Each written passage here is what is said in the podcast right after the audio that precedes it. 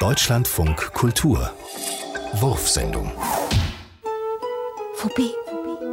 Hobophobie. Angst vor Vagabunden oder Bettlern. Amerikanisch Hobo.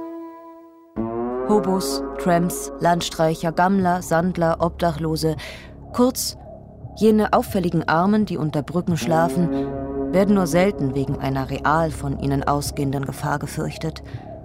Hobophobie signalisiert eher die Angst vor eigenen regressiven Wünschen, vor der eigenen Sehnsucht, sich gehen zu lassen, sich nicht mehr zu waschen, nicht mehr zu arbeiten, sich nicht mehr mit Vermietern und Chefs herumzuärgern, endlich auch mit der Rotweinflasche unter der Brücke zu liegen und himmlische Ruhe zu genießen.